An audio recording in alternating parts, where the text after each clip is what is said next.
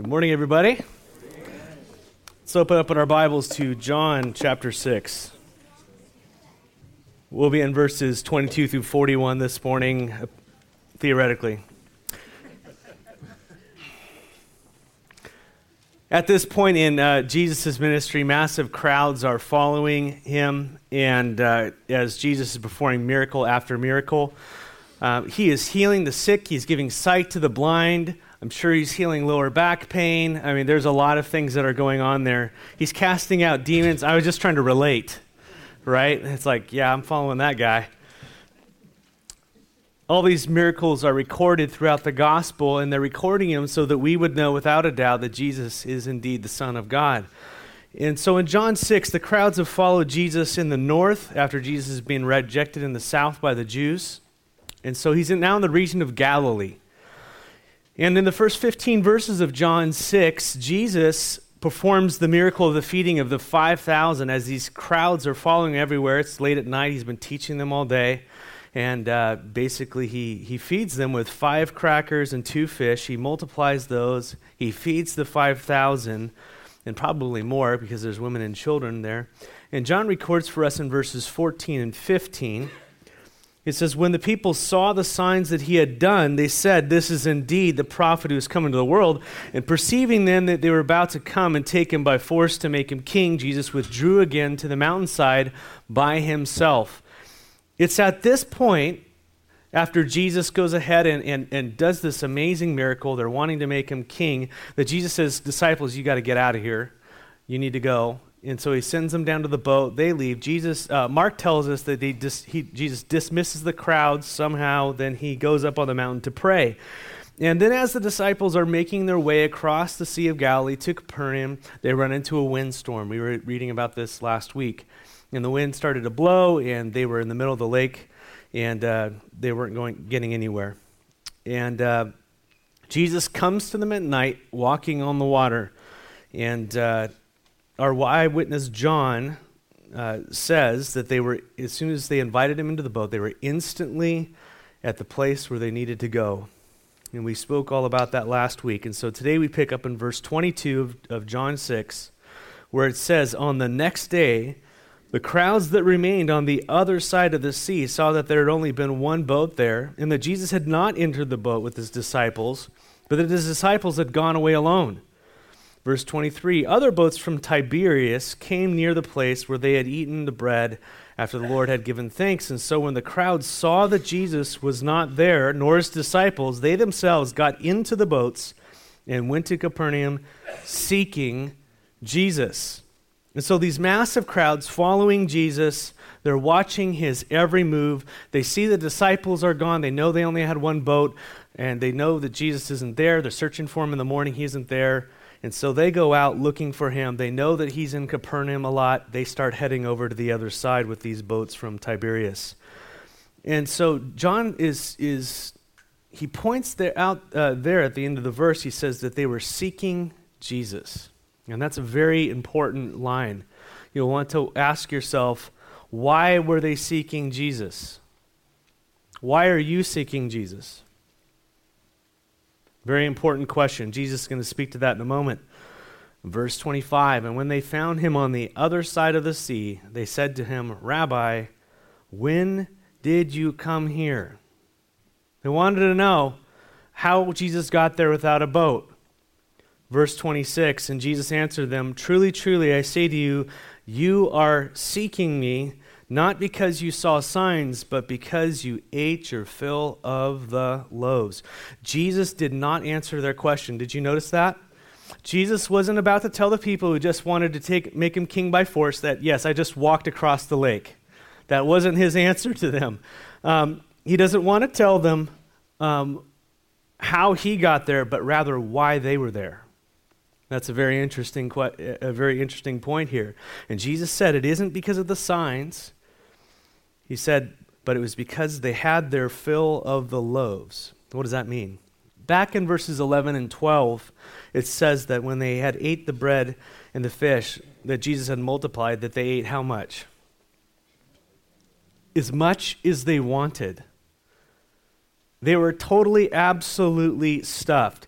And here Jesus reveals the motivation for their following him. It was because of the loaves that Jesus provided. They were following after Jesus because he provided free food. All you can eat. Now, I, I think many of us would say, Amen, after, you know, after that. Food is not easy to come by in the, in the days of Jesus. They were not handing out meal tickets. When the Lord was was teaching his disciples to pray. Part of that prayer was they were to pray, Lord, give us this day our daily bread. Now, we take that and we allegorize it like crazy, and I can understand that, but it's really not an allegory. He's literally saying, pray to the Lord and ask him for today's food. Food was very difficult to come by, and so here Jesus is making an absolute miracle out of the food that they were about to eat. And one of the things that I think is, is pretty uh, fascinating, one second here, my thing blew up. Done, whatever that means. Sorry, guys. My notes went away. Anyways, so Jesus is making so much food that they are following him for that very reason. That is why they are following. That is their motivation. And they, they saw that they wanted him to be king not because of what Jesus wanted to give them, but because what they wanted out of him. And Jesus says, You aren't following because of the signs. You're seeking me for more bread. That's why you're, why you're coming after me. You're, you're, you want a king who's going to totally meet your everyday needs. And Jesus then tells them, verse 27, very important do not work for food that perishes, but for food that endures to eternal life, which the Son of Man will give you.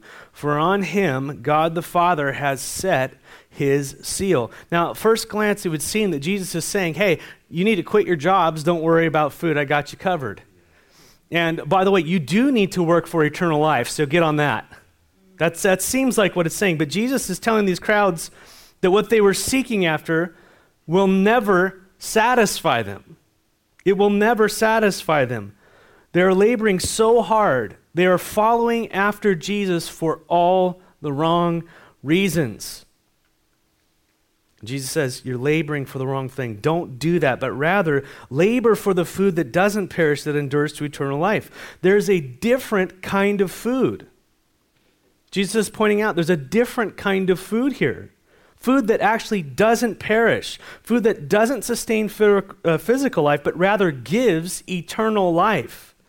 Jesus says, The Son of Man, He's going to give you this. I will give you this food. Back in chapter 4, when Jesus spoke to the woman, the Samaritan woman at the well, same conversation we had back in chapter 4, verses 13, 14 where Jesus said to her, Everyone who drinks of this water will be what? Thirsty again. But whoever drinks of the water that I will give will never be thirsty again. The water that I will give him will become up in him a spring of water welling up to eternal life. And so Jesus talks about a different kind of water. A different kind of water. Jesus is saying the same thing here. There is a different kind of bread. Come to me, and I will give you this bread, and you will, that, that spiritual hunger, that spiritual thirst will be satisfied in me. I will give it to you. And the reason Jesus says that I can give you this eternal life is because God has set his seal upon the Son of Man. Now, he's just saying that God has given me the authority to give eternal life. We already read in John that Jesus in him was life. And he is able to give that life to whomever he wishes. Obviously, it's the will of the Father to whomever he wishes, right? Now, what does that mean?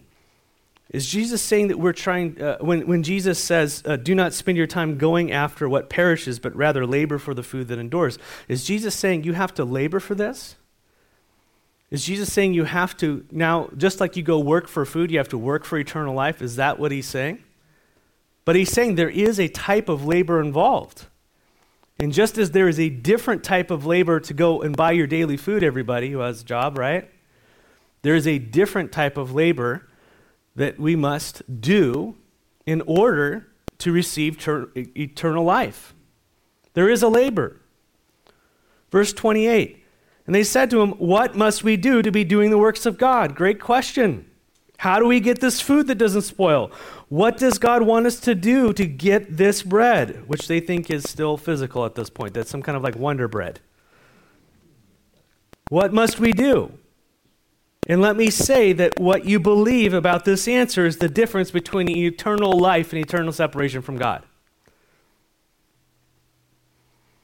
These religious Jews were asking what works they must do in order to do the works of God. What does it require for us, Jesus, to get this free, unlimited bread? In all the religions of men answer this question the same X amount of works equals eternal life. X amount of works equals nirvana. X amount of works equals salvation. X amount of works equals whatever it is. But that's not what Jesus says. Verse 29.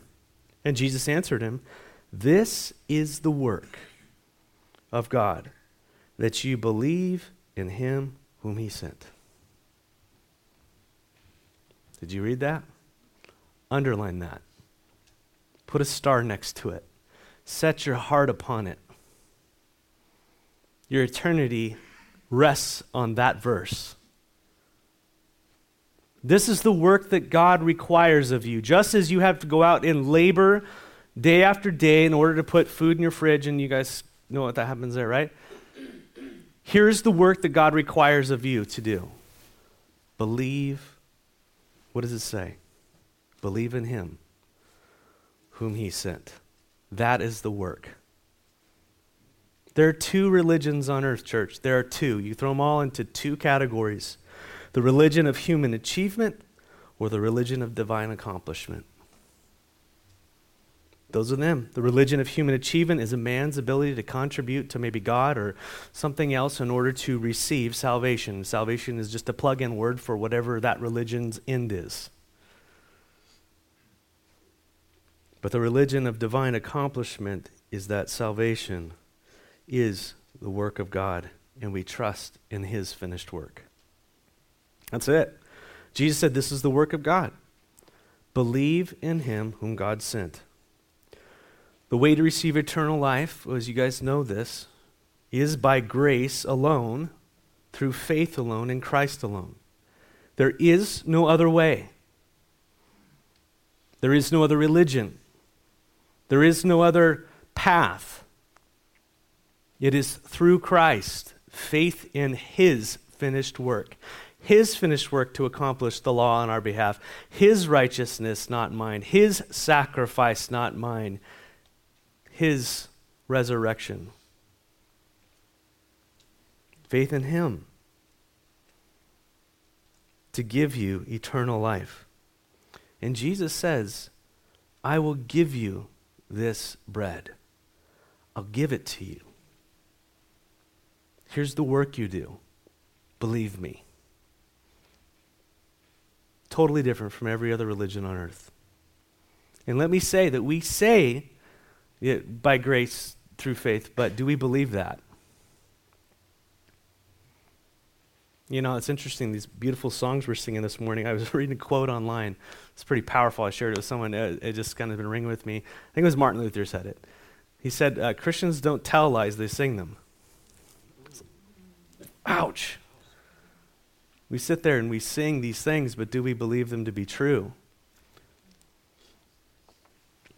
Obviously, some of them aren't true, but I mean, you know what I'm talking about. These deep hymns of the faith that we sing and these truths that are just resonate throughout the centuries because they're rooted in Scripture, they're rooted in truth, they're rooted in the gospel, and, and yet, you know, we'll sing about his faithfulness, we'll sing about his salvation, we'll sing about, oh, it's by grace alone. And yet we go try to earn it, don't we? It's interesting. Perhaps you're following Jesus this morning so he can give you bread. That's the wrong kind of bread. Perhaps you're, you're seeking after him so he can heal you. Perhaps you're seeking after him so that, um, you know, you can get this water and this and this money or whatever it might be. Jesus says those things, those are all things that are going to perish. Yes, by the way, church, God is absolutely concerned with you. He cares about you. He cares about your food. He cares about your body. He cares about these things more than you do, actually. Believe it or not. He cares about your pain. But the first thing he's desiring to give us is the hunger that he desires and the, sa- and the thirst that he desires for us to have that would be satisfied in him. It's a spiritual hunger and thirst. And so Jesus says, Seek first the kingdom of God, and all these things will be added unto you. Amen? Seek first the kingdom. And Jesus says, The works of God are to believe in the Son of God. Verse 30. And so they said to him, Then what sign do you do that we may see and believe you? Are you reading the same book I'm reading? what work do you perform? Verse 31 Our fathers ate manna in the wilderness, as it is written, He gave them bread from heaven to eat. They started quoting stuff on him, like quoting the scripture at him. Jesus had just said that God set a seal upon him, and they're going to challenge that, right? They, which is true. I mean, they just go for it, right? He said that he would give them this food that never perishes if they would just believe. And instead of believing, what do they do? They say, Show us, show us. Show us another sign. We just saw you feed the 5,000, but you know what? I'm going to quote you some Old Testament, and they point back to Moses. Moses was the spiritual supergiant of the faith, right? They said, Look what Moses did. He gave us manna from heaven for 40 years. You did it once. We're talking every day, Jesus. Get it going. That seems like the implication here. Now, when the Hebrews were delivered out of Egypt, God provided this food, the supernatural food, while they were in the wilderness. It's called manna, and I'm just doing a real quick recap of manna. It was a type of, they said it was like some kind of corn, something or other. It was white, it was on the ground every morning, and they could come out and they could gather it as they were in the wilderness. By the way, this came out because they were complaining. They're like, Where's our steak? Like, where's all the good stuff we had in Egypt while we were slaves? So they're complaining. God answers them. He gives them manna, this miracle food out of heaven. Appeared on the ground every morning. They gathered it, and if they gathered too much, it would spoil. It was just enough for the day, the daily bread, right? So they go ahead and they get this stuff. And by the way, they could collect two days' worth on Friday because the next day was the Sabbath and they weren't to do anything. So just cover my bases there. But this manna was supernatural food given to them by God. And the Jews were saying that Moses provided this, and it was a sign of God's seal upon him. Right? Man, God, Moses did this work. And if and I really don't get this because they had seen what Jesus had just done. They had just seen the multiplying of their bread. They had seen the healings, they'd seen the exorcisms, they'd seen everything. These, gra- these crowds are following the Lord. And yet, they still were hard hearted because they truly were interested not in the spiritual food that Jesus had to offer. They wanted the physical food. Give us our daily bread and nothing else. Be our king. We want you to be a bakery. That's what they wanted. And I find it so interesting that that is what a lot of Christianity offers today that Jesus is your bakery, Jesus is your ATM.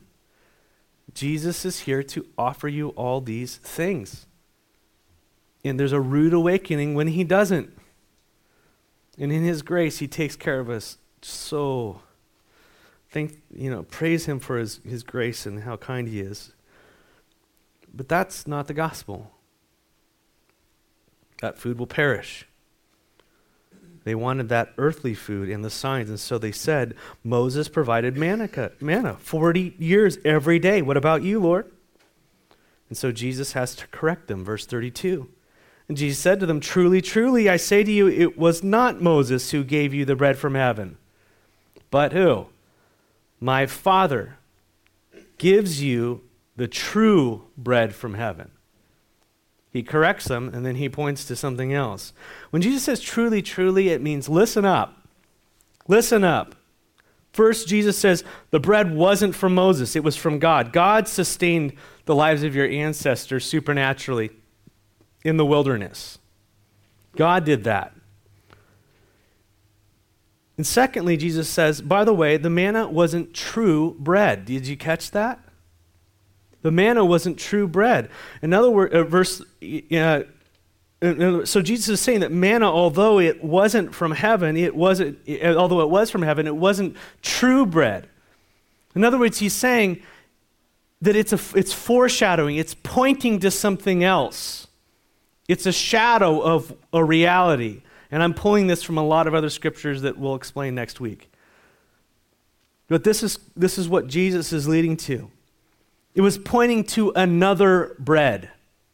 Verse 33 For the bread of God is what? Oh, it was He. The bread of God is He who comes down from heaven and gives life to the world. The manna that God provided in Moses' day sustained them physically, but Jesus says, in stark contrast, the true bread, the bread of God, is a person. It's a person. And he comes down from heaven and he gives life to the world. That's what's going on. And they said to him, Sir, give us this bread always. Do you think they got it at that point?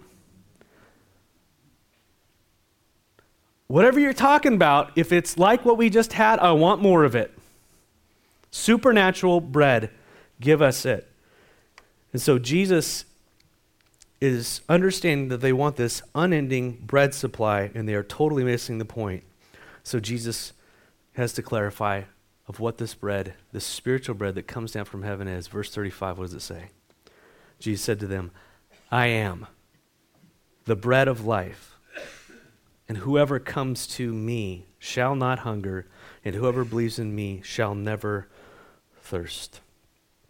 It could not be more clear. Jesus is eternal life. Jesus is eternal life, and whoever comes to him shall not hunger, and whoever believes in him will never thirst. Just as these people who ate all the bread they could eat in the feeding of 5,000 and were totally stuffed, so Jesus will satisfy the soul of him who comes to him and believes. That's the point. And Jesus lays out here the responsibility of man in salvation, and this is very important.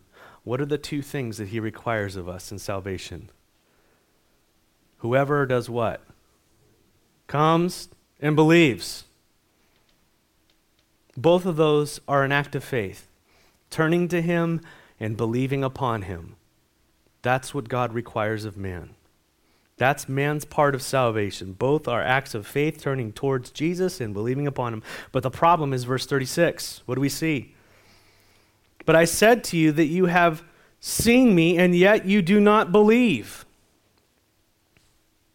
They saw the Son of God, they saw everything he was doing, but they did not believe. They kept asking for signs. Back in John 3, John declared in verse 19, and this is the judgment that light is come into the world and people loved the darkness rather than light because their works were evil. They were following, but it was to meet their own desires. They followed Jesus for the miracles, for the healing, and now for the bread, but not for eternal life. And here was the light of the world, church, the Son of God, right in front of them, doing all these things. He says, You've seen me, but you do not believe.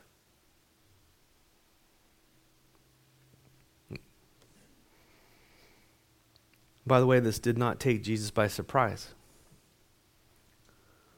We're going to read later in verse 65 or somewhere around there. He, he says he knew who would believe from the beginning. He knew that Judas would betray him. He knew that his disciples would walk away and who would stay. He knew these things. He knew who would, uh, who would be rejected. But Jesus also knew his Father's sovereign plan that there would be those who would come to him, believe, and be saved. Verse 37, right after saying, You guys do not believe, he says this in verse 37 All that the Father gives me will come to me, and whoever comes to me, I will never cast out. For I have come down from heaven not to do my own will, but the will of him who sent me. As these people, they flat out reject Jesus in unbelief. Jesus turns around and says to him, All that the Father gives me will come to me.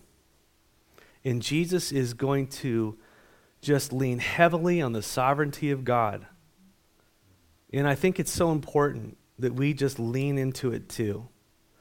Because there's a balance in Scripture, and we know this. But right now, Jesus leans into this and he says, Listen. And this is the implication of that statement.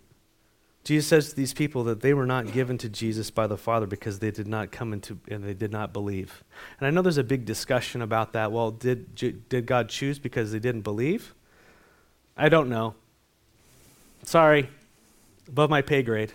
I really don't. I don't want to uh, dismiss how important this is, but let's just check this out. The Bible is clear over and over and over again that God is totally so- sovereign in his act of salvation. You cannot get around it.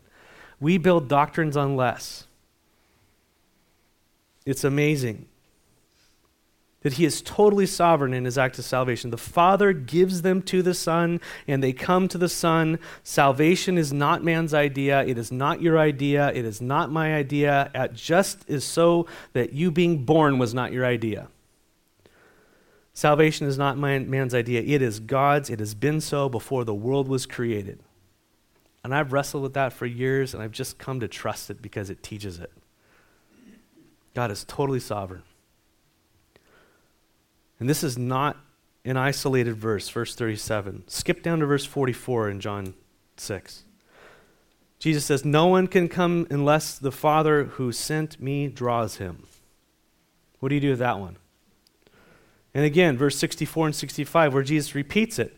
says, But there are some of you who do not believe, for Jesus knew from the beginning who, who those were who did not believe, and who it was who would betray him. Jesus knew who would believe and who didn't from the beginning. 65. And he said, This is why I told you that no one can come unless it is granted to him by the Father. No one can come unless it is what? Granted to him by the Father. If the Father doesn't grant it, you're not coming. Right?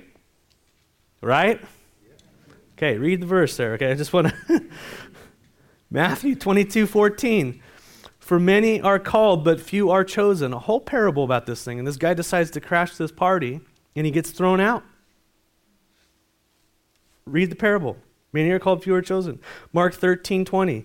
And if the Lord had not cut days, the days, uh, the short the days, no human being would be saved, but for the sake of the elect, whom he chose, he shortened the days. And obviously there's a big discussion there, but the elect are chosen. Acts 13:48. You might want to write this one down. And when the Gentiles heard this, they began rejoicing and glorifying the word of the Lord, and as many as were appointed to eternal life believed. God appointed them to eternal life, and what happened? They believed. Now, I don't know about you, but this just makes me wonder about God. Amen? And I think we're supposed to wonder about God. And I think we're supposed to seek Him and go, Lord, what is this about you? And then we find all, the other truths. Romans 8, I'm just going to keep going for a minute. 8, 28 through 30. And we know that for those who love God, well, who are those? Well, all things work together for good for those who are called. According to what? His purposes. For those whom he foreknew, he also predestined to be conformed into the image of his Son, in order that he might be firstborn among many brothers. And those whom he predestined, he also called. And those he also called, he justified. And those he justified, he also glorified. Boy, I did. I had some of that, didn't I? Didn't, wasn't I a part of that? And don't forget verse 31. The, and here's Paul's response to that. What shall we say then to these things? If God is for us, who can be against us? In other words, if God did all these things, what do we have to worry about? Right? Salvation is a work of God. Don't need to worry. How about Ephesians 1 3 through 6? Blessed be the God and Father of our Lord Jesus Christ, who has blessed us in Christ with every spiritual blessing in the heavenly places, even as he chose us, past tense, in him, when before the foundations of the world, that we should be holy and blameless before him. In love, he predestined us for adoption to himself as sons through Jesus Christ, according to what? The purpose of whose will? His will, to the praise of his glorious grace, which he has blessed us in the beloved. And he just keeps on going on, on and on and on and on. Ephesians chapter 2. Flip to the next chapter. And you were dead in your trespasses and sins, in which you once walked following the course of this world, following the prince of the power of the air, in the spirit that is now the sons of work, work of disobedience, among whom we all once lived in the passions of our flesh, carrying out the desires of the body and mind, and were by nature children of wrath, and like the rest of mankind, right? But God, being rich in mercy because of what? The great love with which He loved us. There's His motivation. Even when we were what? Dead in trespasses and sins, he did what? He made us alive together with Christ. Well, how did that happen? By grace, you have been saved and raised up with him and seated with him in Christ in heavenly places, right? So why? So that, and I just want to keep reading this because it's awesome. So that in the coming ages he might show his immeasurable riches of his grace and kindness towards us in Christ Jesus. Again, he saved you. And for what purpose? So that in the coming ages he's going to keep lavishing his grace upon us. It just doesn't end. Why? Because it's his will. Because he wanted it. He planned it. He chose you for that. He called you to it to be with Him. And he goes on. For by grace you have been saved, verse 8. And this is what? Not of your own doing. It is the gift of God, not as a result of works, so that no one can boast. For we are His workmanship, created in Christ Jesus for good works, which God prepared when? beforehand so that we should walk in them. Am I painting a picture? So, dead people don't come to life on their own. God made us alive when we were dead. Salvation is a gift, and faith is a gift to believe. It's all a gift, it's Him. These are great things. And it gets better. John 17. We'll get there eventually, maybe. Verse 1 and 2. Father, the hour has come. Glorify your Son, that your Son may glorify you, since you have given him authority over all flesh to give eternal life to all whom you have given him. Wow, the Father gives people out of the world to the Son to save. Again, verse 6 I have manifested your name to the people whom you gave me out of the world. Yours they were and you gave them to me, and they have kept your word. Verse 9 I am praying for them. I am not praying for the world, but for those whom you have given me, for they are yours. Verse 24 Father, I desire that they also, whom you have given me, may be where, with me where I am to see my glory that you have given me because you loved me when before the foundations of the earth. Jesus repeats um, the, those the Father gives him they are those who believe and keep his word. And now going back to John chapter 6 verse 37 38, Jesus says to those who would not come and would not believe, all that the Father gives me will come to me. And whoever comes to me, I will never cast out. For I have come down from heaven not to do my own will, but to the will of him who sent me. Now, here's the thing. We don't know we don't have that information. You guys might think I have a red phone to God, and I'm like, oh, yeah, this person is chosen, elect, and saved. We don't. We're, we're this, that is none of our business. We don't know any of that.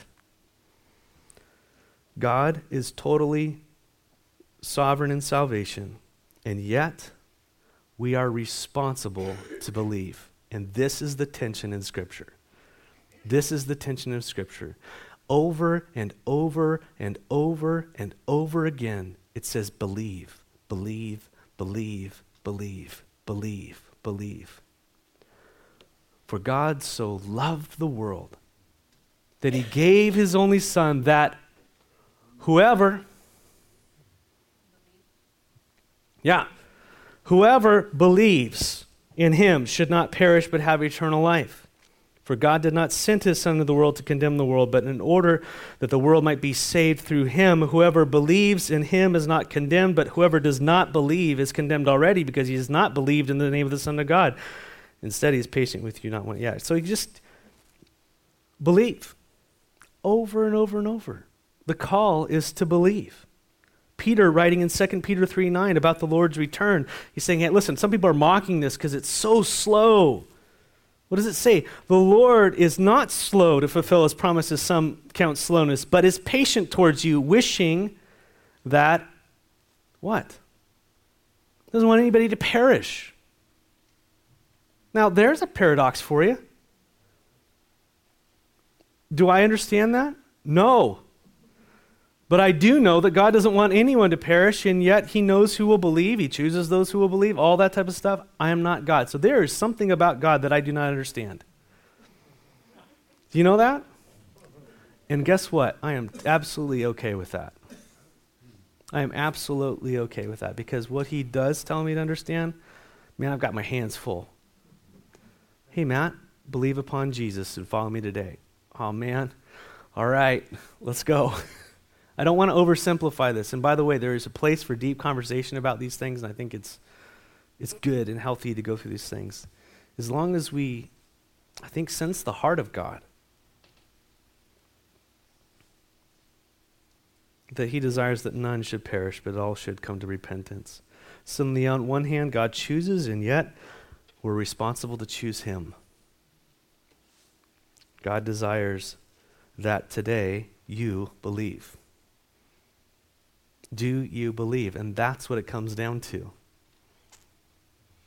Jesus came to fulfill the will of God and to draw all those who believe to himself. Verse 39 And this is the will of him who sent me, that I should lose how many? Nothing of whom? All that he has given me. But do what? Raise it up on the last day, for this is the will of my Father, that everyone and here's the broad, wide net of the heart of God. Everyone who looks on the Son and believes in him should have eternal life, and I will raise him up on the last day. Our sister Hallie went to be with the Lord. We had a memorial yesterday, the day before. Her body was in a casket next to a hole in the ground, and it was going in. I don't mean to be crass about that, but that is not the end. That's not it. Jesus is going to speak, and that body will be transformed or rematerialized or whatever he does as the creator on that day. And Hallie, whose spirit is with the Lord, will be reunited with Hallie 2.0.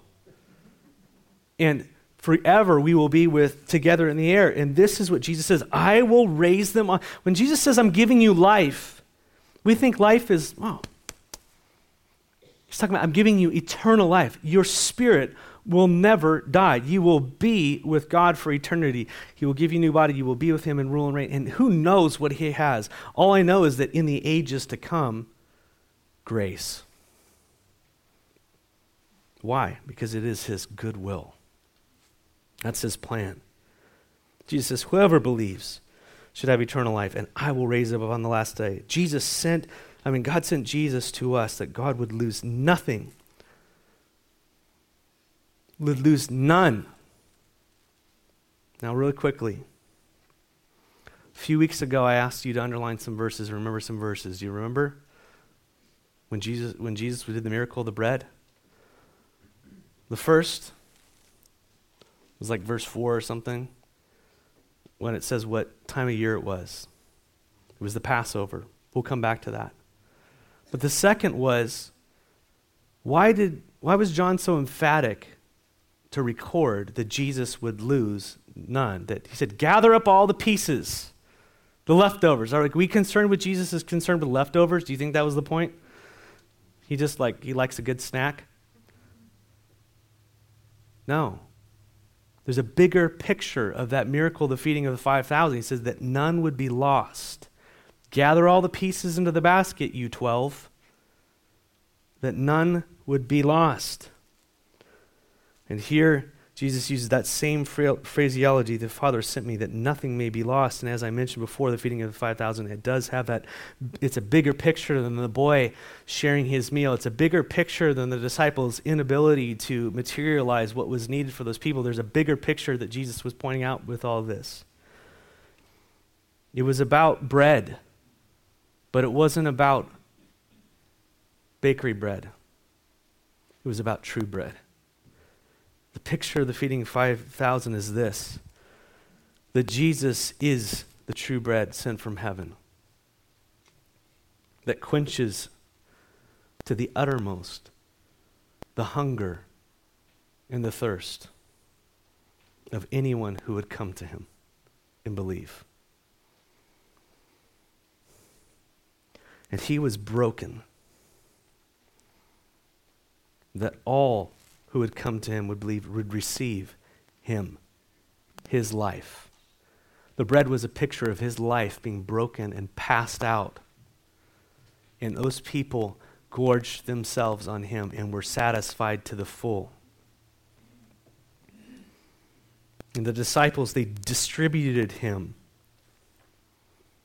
through the word that they preached down through the ages, their word, we're feasting on that same bread right now, passed out to us, that we too would gorge ourselves on Him and our spirits would be filled with Him. We would be satisfied and overflowing with Him. It's a person, church. It is the Son of God who broke Himself, gave Himself to the disciples, and they spread Him out. And this is why Jesus said, Listen, this is something you're not going to be able to buy. This is something you're not going to be able to do. It's something I'm going to put into your hands, and you're just going to pass me out. And you're going to gather them into the baskets that I would lose none. That's the picture. And on the last day, I will raise them up. You know, when we take communion, it's that picture. It's not only Him being broken, but we take our life from him. And that's what Jesus is talking about in chapter 6. And he's going to continue to it, and people are going to leave him over it. They're going to reject him because they, they want bread, but he's giving life.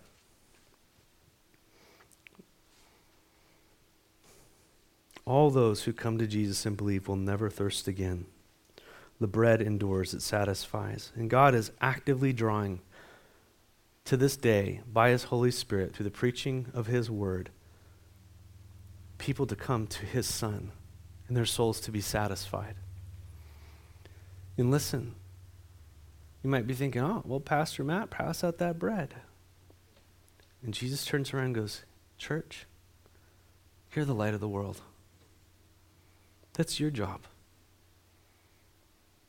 I've broken myself and I've given myself to you. Now take that and give it away and expect that there are going to be people who don't want the bread.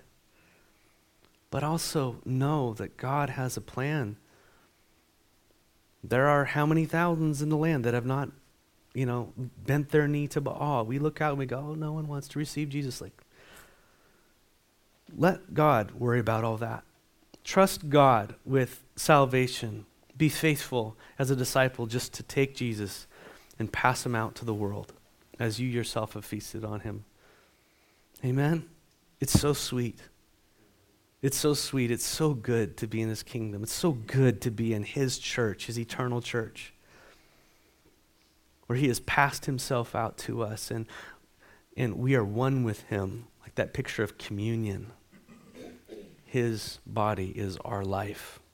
We are one with Christ.